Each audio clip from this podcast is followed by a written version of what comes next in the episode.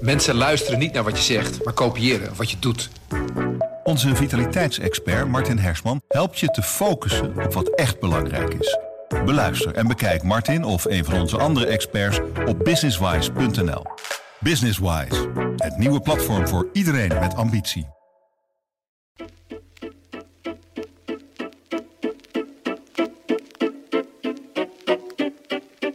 Hallo, dit is Haags Half Uurtje, de politieke podcast van Trouw. Mijn naam is Christel Smit. Uiteraard draait deze aflevering geheel om de spectaculaire uitslag van de Provinciale Statenverkiezing van woensdag. Ik ga erover praten met Niels Marcus, chef van onze politieke redactie. Welkom Niels. Dankjewel Christophe. Fijn dat je er weer bent. De BBB, de boerburgerbeweging van Caroline van der Plas, is vanuit het niets in 11 van de 12 provincies de grootste geworden. Wat verandert er nu aan de politiek in die provincies en in de Eerste Kamer? En wat blijft er nou overeind van de boodschap van Van der Plas dat er een kloof gaapt tussen de grote steden en het platteland. Maar we gaan eerst even beginnen, Niels, met de kale cijfers, de uitslag. Ehm, wat betekent die overwinning van BBB nou eigenlijk precies? Nou, die betekent in de eerste plaats dat er in de provincies BBB eh, nu aan zet is om, of in elf van de twaalf provincies eigenlijk, hè, want ze zijn behalve in Utrecht zijn ze in alle provincies de grootste geworden. Betekent dat BBB nu aan zet is bij uh, collegeonderhandelingen. Dus uh, dat BBB als eerste met andere partijen kan gaan praten en uh, er kan gaan proberen samen uit te komen voor het vormen van een nieuw college. En waar dat college zich de komende vier jaar daarmee bezig moet gaan houden. Nou ja, en dat draait in de provincies, zoals ook in de campagne draaide. Uh, in de eerste plaats toch heel erg om, om stikstof. Hè? De, de invulling van de ruimte. En daar is stikstof echt een heel belangrijk onderdeel van. En daar heeft BBB natuurlijk ook campagne opgevoerd als een van de grootste tegenstanders van dat stikstofbeleid van het kabinet. Wat in die provincie moet worden, worden uitgevoerd. Nou ja, daar is natuurlijk. We hoeven maar terug te denken aan vorige zomer. Hè, aan, de, aan de demonstraties met boeren die hier tegen uh, in het geweer kwamen. Um, nou ja, dus dat, dat voorspelt dat het gewoon dat dat heel ingewikkelde um, uh, uh, onderhandelingen gaan worden. Hè, waarin het kabinetsbeleid, wat, wat vrij fors is, vrij stevig is voor die provincies, uh, op tafel zou komen te liggen. En nou ja, het valt zeker niet uit te sluiten dat sommige provincies nou, misschien wel recht tegen dat kabinetsbeleid in zullen willen gaan. Ja, nou is BBB natuurlijk groot geworden als protestpartij. Uh, maar nu moeten ze dus opeens in die provincies echt gaan besturen in plaats van protesteren. Hoe, zie je dat voor je? Ja, en dat is wel wat BBB zegt dat ze ook willen doen. Hè? BBB zegt wij willen gewoon besturen en, uh, en meedoen en wij willen dit beleid uh, gaan bijsturen van het kabinet. Hè? ik denk dat een heel groot deel van de stemmen komt waarschijnlijk wel uit protest. Uit protest tegen de, nou ja, de, de, de zittende partijen hier in Den Haag. Um, maar als je ook kijkt naar, naar BBB, hè, heel veel mensen die er op de lijst staan, die hebben een verleden bij, bij VVD, bij het CDA ook wel. Dus dat zijn over het algemeen mensen die uh, nou ja, daar ook op lijsten gestaan hebben en misschien wel wethouder geweest zijn of uh, ergens anders een, bes een, bestuursfunctie gehad. Hè. Dus op zich, um, nou ja, ik geloof wel dat BBB oprecht wil, uh, wil gaan besturen. Hè. Het is wel ja, de vraag of iedereen op die lijsten net zo professioneel is en of iedereen, hè, het is toch, nou ja, zo'n partij uh, moet heel veel mensen ineens op lijsten gaan zetten. En nu komen er ook echt heel veel mensen in provinciale staten, hè, soms al nou ja, 10, 15 zetels hebben ze daar. Ja, het wordt wel een hele, een hele klus om die mensen bij elkaar te houden en om uh, voor te zorgen dat iedereen het daar uh, met elkaar eens gaat zijn en gaat blijven zijn. Weet je, ja, dat, dat, dat wordt een klus, denk ik, ja, voor die partij. Ja, ja. Je noemde natuurlijk al stikstof. Um, dat is een beetje de, bijna de, de, de, de reden dat die partij bestaat. Hè? Dat zij zeggen tegen het kabinet. Uh, dat stikstofbeleid, hè, dat halvering van de uitstoot in 2030, dat gaan we mooi niet doen. en in hoeverre zijn zij in staat om dat in de provincie ook echt zo te zeggen? Dat zij echt zeggen tegen Den Haag: sorry, maar we gaan dit niet doen, dit beleid. Ja, dat kunnen zij. Zij kunnen een collegeprogramma maken waarin zij uh, dit als speerpunt hebben. Um, alleen Christiane van der Wal, de minister van Stikstof, liet daarbij gisteren ook wel gelijk in de eerste reactie weten tijdens de VVD-uitslagenavond. Van uh, dat kunnen zij. Uh, zij kunnen hiervoor kiezen. Alleen wees zij erop dat het Nederlandse stikstof beleid um, tot stand gekomen is na een rechtelijke uitspraak. Hè. Een rechter die heeft gezegd: Nederland heeft te lang een loopje genomen met regels die gelden voor de natuur. Ehm, waardoor rechters voortaan vergunningen aanvragen zullen weigeren. Hè, omdat eerst die staat van de natuur beter moet worden. En Van der Wal wees erop van ja, het is een keuze, weet je wel. Ja, je kan ervoor kiezen om uh, de natuur niet te herstellen, om het stikstofbeleid niet uit te voeren. Maar dat betekent wel dat uh, de vergunningverlening op slot zou gaan in heel veel plekken. En dat er geen huizen gebouwd meer willen, zullen worden. Hè. Dus zij dreigt eigenlijk min of meer van ja, Oké, okay, stikstofbeleid niet uitvoeren mag, maar uh, dan uh, geen woningbouw in je provincie.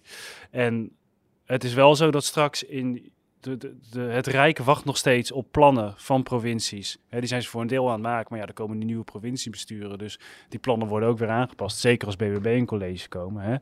In juli um, moeten die plannen binnen zijn van wat de provincies willen doen om de stikstof terug te brengen.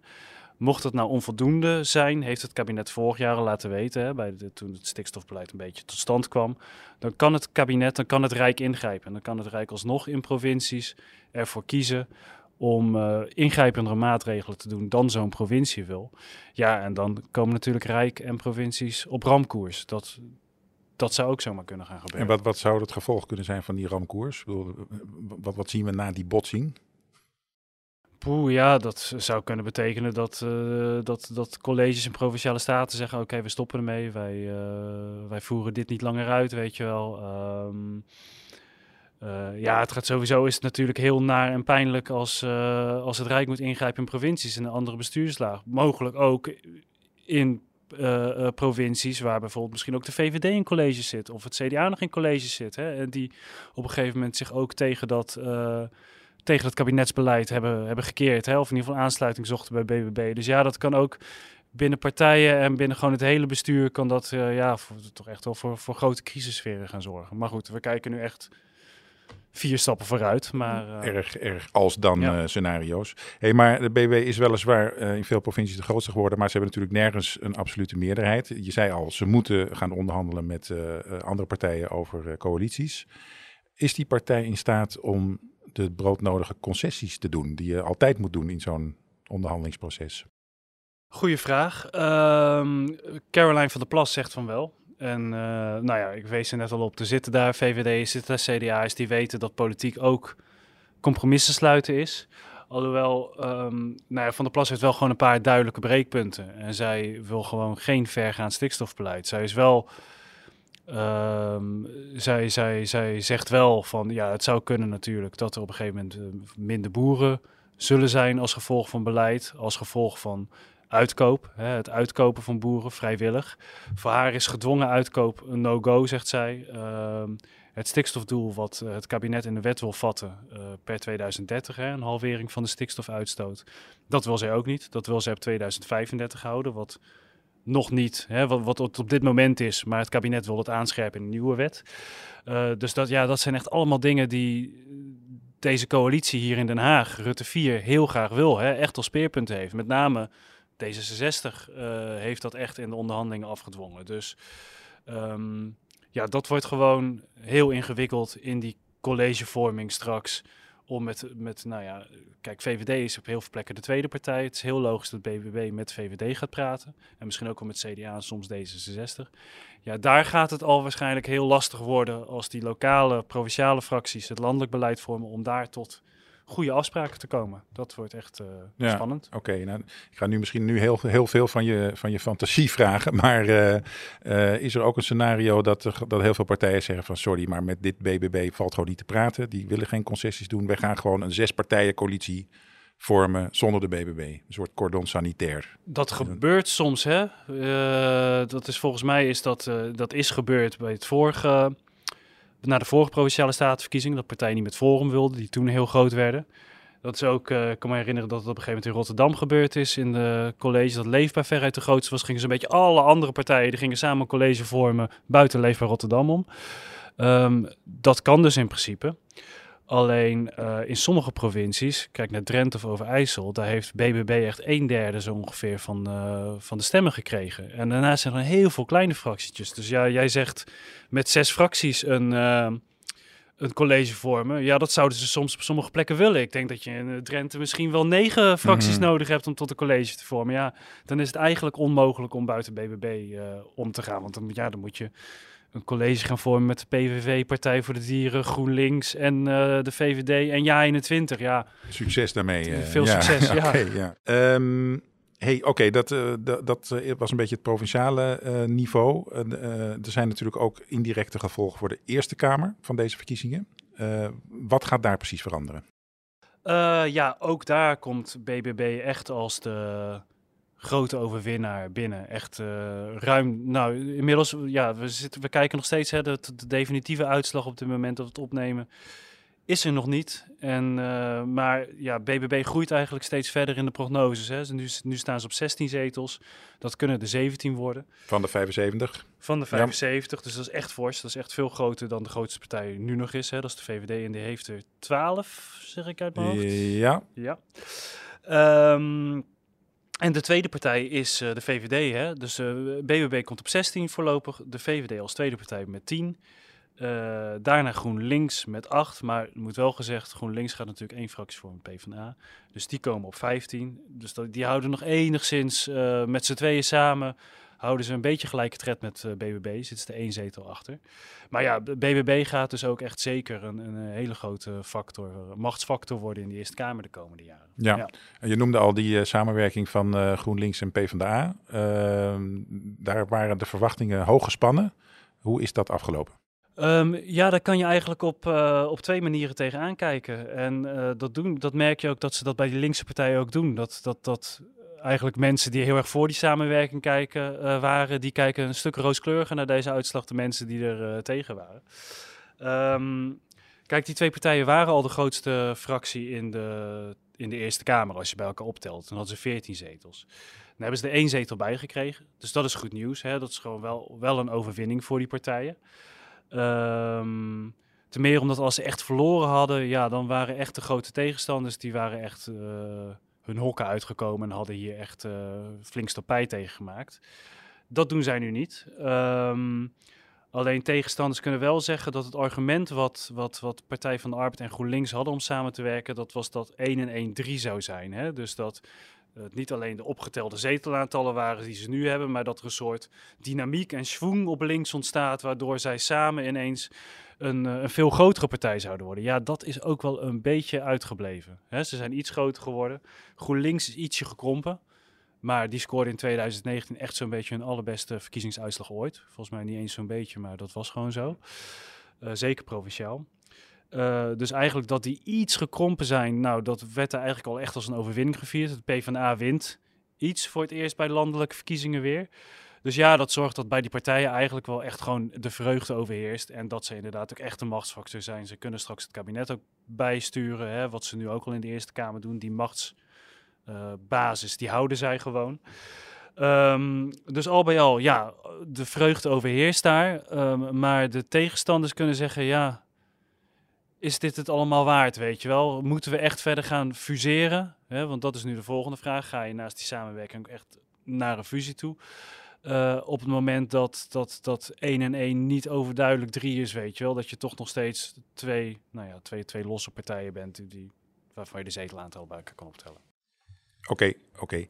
Uh, er zijn natuurlijk ook uh, verliezende partijen geweest. je noemde al Forum voor Democratie, die een enorme glijvlucht naar beneden heeft gemaakt. Maar er was ook veel aandacht voor het CDA, hè, dat eigenlijk geheel volgens verwachting toch behoorlijk ja. klap heeft gekregen. Bijna gehalveerd. Ja. ja. hoe is dat daar aangekomen? Ja, hard. Als ik begrijp, de collega's die daar waren, die hebben er echt een veel teleurstelling kunnen meekrijgen van, uh, van nou, iemand als Hugo de Jonge, die stond echt met een gezicht als een oorworm, stond hij daar, uh, stond hij daar de pest voor te staan. En nou ja, Wopke Hoekstra, de partijleider, was ook teleurgesteld. En toch heeft het CDA ook al, daar hebben we ook eerder over geschreven in een verhaal over het CDA, een aanloop naar die verkiezingen, toch een soort gelatenheid over zich. Al maandenlang, al, al wekenlang van ja, verlies komt eraan, maar uh, we zijn op de goede weg. We, we, ze werken aan een nieuw verhaal. Hè. Het CDA heeft de afgelopen maanden allerlei plannen naar buiten gebracht voor de landbouw, voor klimaat, uh, voor gezin onder meer hebben we laatst een uh, plan over uh, gelezen. Dienstplicht die weer terug moest. Ja, ja, bijvoorbeeld is er onderdeel van. En het CDA zij zegt eigenlijk, ja, wij zitten gewoon op de goede koers. Wij werken aan ons, ons, ons verhaal terug. En uh, het komt echt wel goed op termijn. Dat is een beetje, beetje wat ze daar zeggen. Maar ja, op een gegeven moment is natuurlijk ook, het CDA had wel altijd zijn, zijn bestaansrecht, haalde het eruit dat het een bestuurderspartij was. Een grote bestuurderspartij waar jong talent aan was. Die konden wethouder worden, die konden in de provincie aan de slag. Ja, op een gegeven moment houdt het op. Als je in, sommige, ja, in heel veel provincies. De provincie was echt altijd van het CDA. Hè. Die deed het altijd traditioneel heel goed bij provinciale staten. Verkiezingen zaten bijna in elke provincie in het bestuur. Nou, ik moet nog maar zien in hoeveel provinciebesturen zij terugkeren. Hè? En dan ben je ook gelijk die hele... Dat heeft de PvdA heeft er ook al een beetje last van. Sinds, sinds die niet meer zo vaak meedoen in regeringen en in, in, in, in, in besturen. Ja, dan ben je een beetje die, die dat aura van bestuurspartij kwijt. En dan, dan, dan droogt die aanwas van talent op. En dan, ja, dan krijgt zo'n partij het echt moeilijk. Dan, dan word je eigenlijk gewoon een kleine partij, weet je wel. En dan verlies je die, die status als bestuurs, bestuurspartij misschien wel op termijn. Oké. Hey, over aura van uh, bestuurders uh, gesproken. Uh, premier Rutte die heeft natuurlijk vaak voordeel van zijn premiersbonus, zoals dat heet. Als, die zegt altijd van, het land is bij mij in goede handen. En het verlies van de VVD viel ook wel mee, toch, uiteindelijk? Ja en nee. Ja, de VVD hoopte natuurlijk eigenlijk ook gewoon de grootste te worden. Hè? En dat ze wat gingen verliezen, ja, daar, daar hielden ze ook wel rekening mee. Dus uiteindelijk, ja, ze gaan in de Eerste Kamer straks ja, toch met twee zetels waarschijnlijk terug. Ja. ja. Van 12 naar 10, hè? Ja, Dat, ik denk dat ze misschien met 11 zetels uh, toch iets tevreden waren dan dit. Dit kwam toch wel hard aan, geloof ik. En te meer, ja, omdat, kijk, de vorige keer verloren ze volgens mij ook iets, maar waren ze uiteindelijk net zo groot in procenten ongeveer als Forum voor Democratie. En uiteindelijk in de Eerste Kamer, door het hele ingewikkelde, die zetelverdeling uiteindelijk, hè, van die provinciale staat uitzag naar de Eerste Kamer, werden ze uiteindelijk zelfs groter in de Eerste Kamer. Ja, nu zijn ze gewoon zes zetels kleiner dan uh, eh, BBB. Dus uh, ik denk dat ook naarmate de, de dag na de verkiezingen vordert, vorderde en BBB steeds groter werd, dat misschien toch ook steeds iets zuurder uh, is gaan, uh, gaan aanvoelen voor de VVD. Want zij wilden gewoon de grootste worden, weet je wel, met, met, met Rutte als, als boegbeeld. Dit is voor het eerst echt dat Rutte echt op een verkiezingsavond echt een, een, een verliezerstoespraak moest houden. Dat was wel nieuw voor die partij. En in de campagne uh, richtte de VVD uh, eh, zich vooral uh, op die zogenaamde linkse wolk. Hè. Dat was dan de grote concurrent, linksom of rechtsom. Dat was de, het frame. Ja. Maar goed, de BBB is er als derde hond met het been vandoor gegaan. is dat een inschattingsfout geweest van de VVD-campagne om eigenlijk die BBB een beetje te negeren? Ja, kennelijk. Ja, als je... ja. ja, dat... Ja, zij hoopten dat als je geen aandacht geeft aan BBB, dat het dan niet groeit. Maar Caroline van der Plas bleek uitstekend in staat om zichzelf ook aandacht te geven. Hè? Waar is ze al de afgelopen maanden niet uh, verschenen in uh, welke talkshow of in welk medium.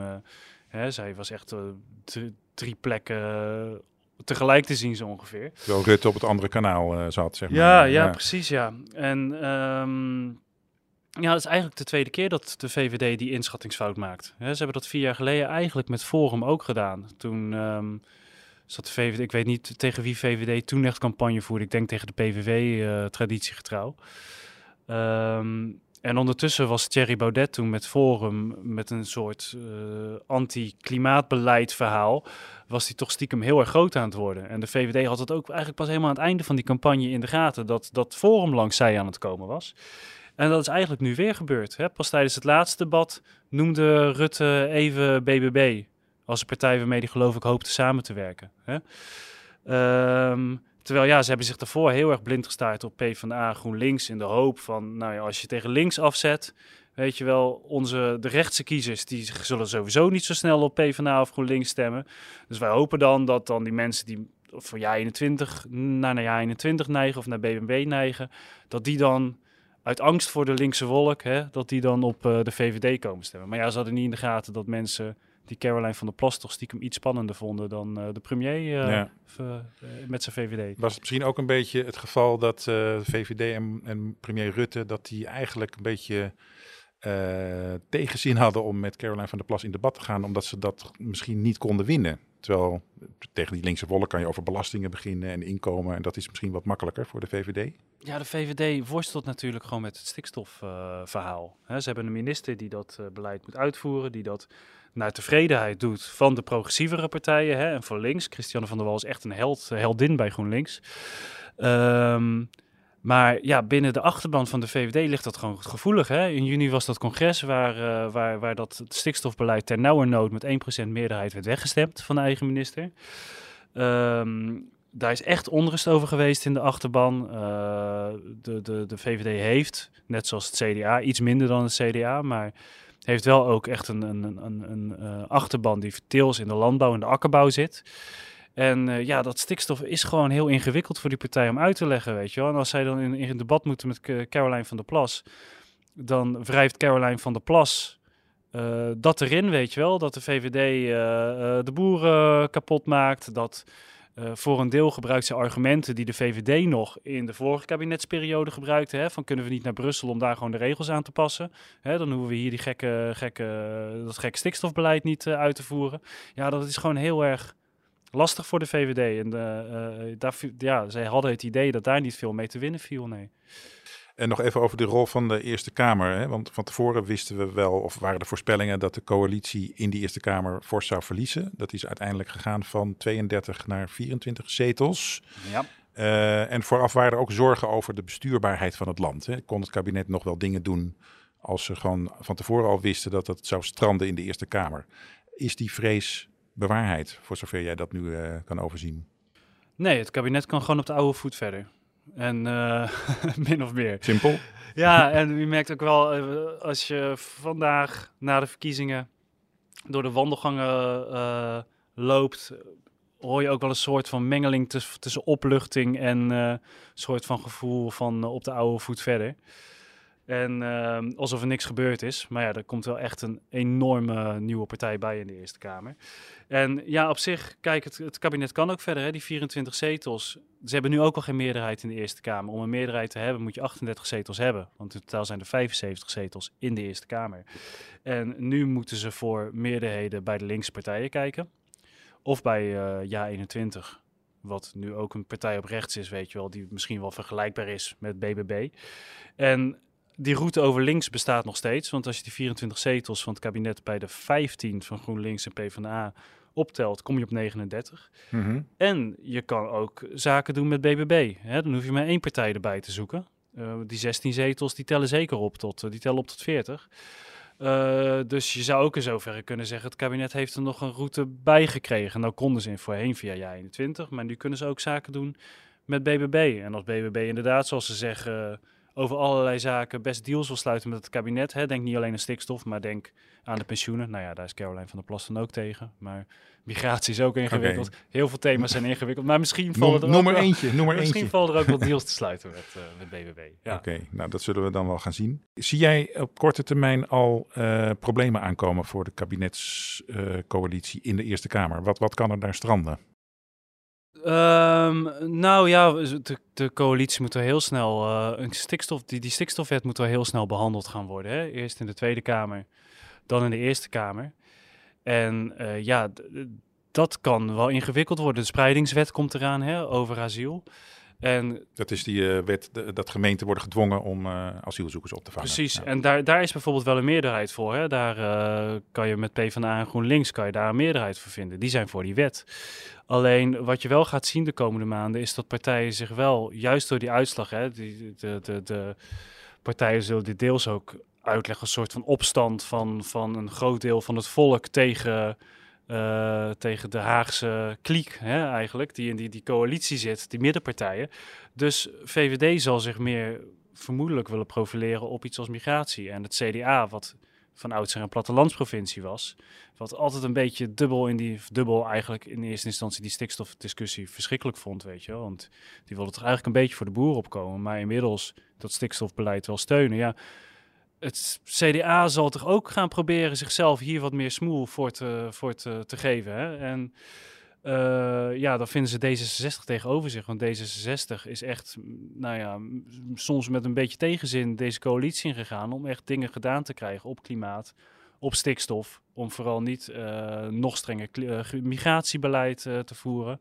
Hè? Dus um, hoewel zo'n spreidingswet een meerderheid kan krijgen in de Eerste Kamer. Um, Stikstof wordt al echt een stuk ingewikkelder natuurlijk, omdat je daar, uh, uh, uh, omdat het CDA bijvoorbeeld die stikstofwet, dat doel wat erin staat 2030, ook al ingewikkeld vindt, weet je wel. Um, Het kan mogelijk zijn om wetten door de Eerste Kamer te krijgen, maar binnen die coalitie gaat vermoedelijk wel echt meer frictie ontstaan de komende tijd. Partijen gaan zich meer willen profileren en ja, dat, dat kan wel echt tot, eh, tot spanningen gaan leiden de komende maanden. En heb je ook kans dat bepaalde wetten uh, worden aangepast om een beetje de kans op aanname in de Eerste Kamer te verhogen? Nou ja, die stikstofwet is wel echt uh, interessant wat dat betreft. Want daarvan zegt de CDA ook al en VVD, een groot deel van de achterban van de VVD in ieder geval, van ja, dat doel 2030, daar moeten eikpunten tot 2035 in, waardoor je kan zien of je het doel haalt. Dus die wordt hier en daar gewoon al afgezwakt. En nou ja, die overwinning van BBB maakt de druk om dat te doen natuurlijk echt vele malen groter. Dus ja, dan gaat zal vooral, vermoed ik, uh, D66 de komende maanden druk gaan voelen om misschien dan toch iets meer opening richting dat 2035, weet je wel. Dus um, ja, die, die, kans is er zeker, ja, om het kort, uh, kort, kort te. Oké, oké. Hey, we hebben het uitvoer gehad over zetelverdelingen en coalitievorming en dergelijke. Um, maar de hoofdmoot blijft toch wel die BBB, die gewoon bijna 20% van de stemmen haalt. Wat toch ongekend is in de huidige politieke verhoudingen. Waar komt die aanhang precies vandaan? Ja, uit de eerste onderzoeken blijkt dat dat echt wel heel divers is. Um, wat je eigenlijk al jarenlang ziet, en dat zag je eigenlijk al sinds Pim Fortuyn, is dat er eigenlijk om de zoveel jaren een nieuwe protestpartij opstaat die heel groot wordt. Dat was Fortuyn. De SP heeft een tijdje dat effect gehad. In 2006 werden die ineens bij de Kamerverkiezingen heel groot. Later gingen mensen naar Wilders. Nou, Forum vier jaar geleden. En voor een groot deel zijn gewoon de mensen die toen op Forum stemden, die zijn naar BBB gegaan als de nieuwe protestpartij. Tegelijkertijd blijkt dat heel veel mensen, echt 40% geloof ik van de mensen die Forum stemden, die zijn definitief afgehaakt. Die hebben kennelijk het vertrouwen in de politiek verloren, wat, wat ook zorgelijk is. Uh, en verder komen ze eigenlijk wel een beetje overal vandaan. Voor een deel bij de VVD procent of 6 à 8 geloof ik, CDA ook wel, SP. Uh, uit alle hoeken komen die BBB'ers. En um, en je ziet dat het dus ook eigenlijk heel breed over het land uh, mensen op BBB stemmen. Hè? Uiteraard in Overijssel en Drenthe, landelijke gebieden, is die partij veruit de grootste geworden. Maar ook in Noord-Holland en Zuid-Holland, dat zijn toch niet, uh, dat zijn toch vrij verstedelijke provincies. Uh, alleen in Utrecht zijn ze niet de grootste geworden. Um, in een stad als Almere is BBB, dus een stad, ook de grootste. Dus ja, je ziet dat het echt, het is echt niet meer een plattelandstem alleen, hè, of een boerenstem zoals de partij in het begin werd uh, afgedaan. Nee, het is echt veel breder dan dat. Ja, precies. Uh, en dan komen we dus inderdaad te spreken over die vermeende kloof tussen uh, stad en platteland, waar ook de BBB gewoon echt actief campagne over voerde. Hè, van de, de elite in Den Haag, die begrijpt ons niet.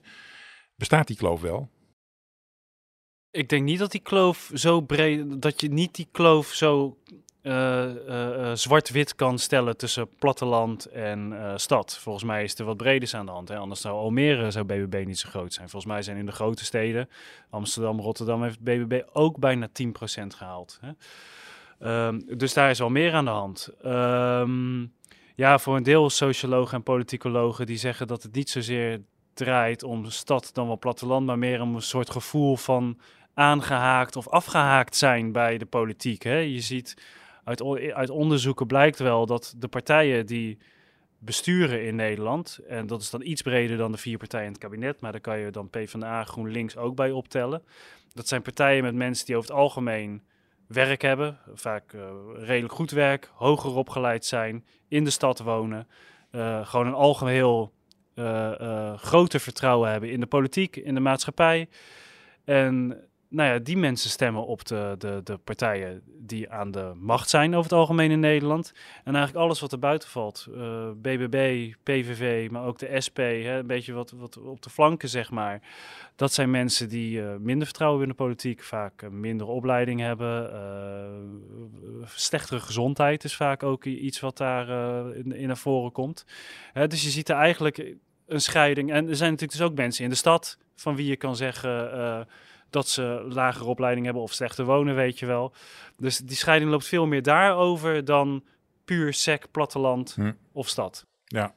Uh, je zei al dat uh, eh, 40% van de forumstemmers van de vorige ronde, dat die nu zijn thuisgebleven. Tegelijk zien we een hogere opkomst Uh, dat, dat geeft de burger weer moed, zou je zeggen, toch? Dat de, dat de opkomst stijgt, dat uh, is, is goed. opkomst in 30 jaar, geloof ik, hè? In de Provinciale Statenverkiezingen, ja. ja. Ja, dat is natuurlijk alleen maar toe te juichen. Hoe hoger die opkomst, hoe meer mensen bij uh, de democratie en bij de politiek betrokken zijn. En er ook van uitgaan dat de politiek hun problemen kan oplossen. Hè? Want het probleem, ja, dus het is heel zorgelijk dat die forums afgehaakt zijn. Want zij zeggen daarmee eigenlijk van ja, wij hebben geen enkel vertrouwen meer dat de politiek er voor ons is. Hè? We, we lossen het zelf wel op, maar de politiek gaat dat in ieder geval niet doen. Uh, maar dat er nu dus inderdaad weer meer mensen stemmen, ja, dat is, uh, dat is het goede nieuws voor de democratie ja. van deze verkiezingen. Ja. En die hoge opkomst is toch ook wel voor een groot deel aan, uh, aan Caroline te, te danken, CQ te wijten, hoe je het maar wil zeggen. Absoluut, ja. ja. Volgens mij heeft ze ook heel veel mensen getrokken die, die bij vorige verkiezingen niet stemden, ja. Zeker. Nou goed, we zagen natuurlijk woensdagavond al uh, Caroline van der Plas uh, in alle staten en helemaal geschokt over het succes van haar eigen partij. Uh, ik begrijp dat we nu de komende vier jaar gaan zien uh, hoe het haar vergaat in de provincie. Ja, en voor het vertrouwen van de mensen die op haar stemden in de politiek is het te hopen dat het haar beter vergaat dan Forum. Hè? Die, die begon al na een half jaar uit elkaar te vallen. Daar is echt helemaal niks van overgebleven van die partij. Uh, ook de manier waarop Forum zich uh, in debatten hier in de Kamer gemengd heeft, heeft volgens mij het vertrouwen in de politiek ook geen uh, goed gedaan. Nu is Caroline van der Plas een heel andere politicus, toont haar partij zich ook heel anders. Hè? Dus nou ja, ik, ik hoop dat zij, dat zij het vertrouwen van die kiezers waar zal maken. En dat ze inderdaad een geluid kan horen waar mensen zich de komende jaren in zullen kunnen herkennen. En ehm, uh, ik ben benieuwd wat ze dan twee jaar bij de tweede, over twee jaar bij de Tweede Kamerverkiezingen ja. gaat doen. Ja. We gaan het zien. En ik neem aan dat al de BBB-kiezers ook uh, uh, nauwlettend de politiek in de gaten gaan houden de komende jaren. Wat ook wel positief is. Dankjewel Niels voor je heldere analyse. Graag gedaan. Um, dit was Haags half uurtje voor deze week, de politieke podcast van Trouw. Mijn naam is Christophe Smit. Um, en deze podcast wordt gemaakt door Hanna van der Wurf. Meer podcasts van Trouw zijn te vinden op www.trouw.nl slash podcasts. En we hebben een e-mailadres haagshalfuurtje.trouw.nl. Tot volgende week. Mensen luisteren niet naar wat je zegt, maar kopiëren wat je doet. Onze vitaliteitsexpert Martin Hersman helpt je te focussen op wat echt belangrijk is. Beluister en bekijk Martin of een van onze andere experts op businesswise.nl. Businesswise, het nieuwe platform voor iedereen met ambitie.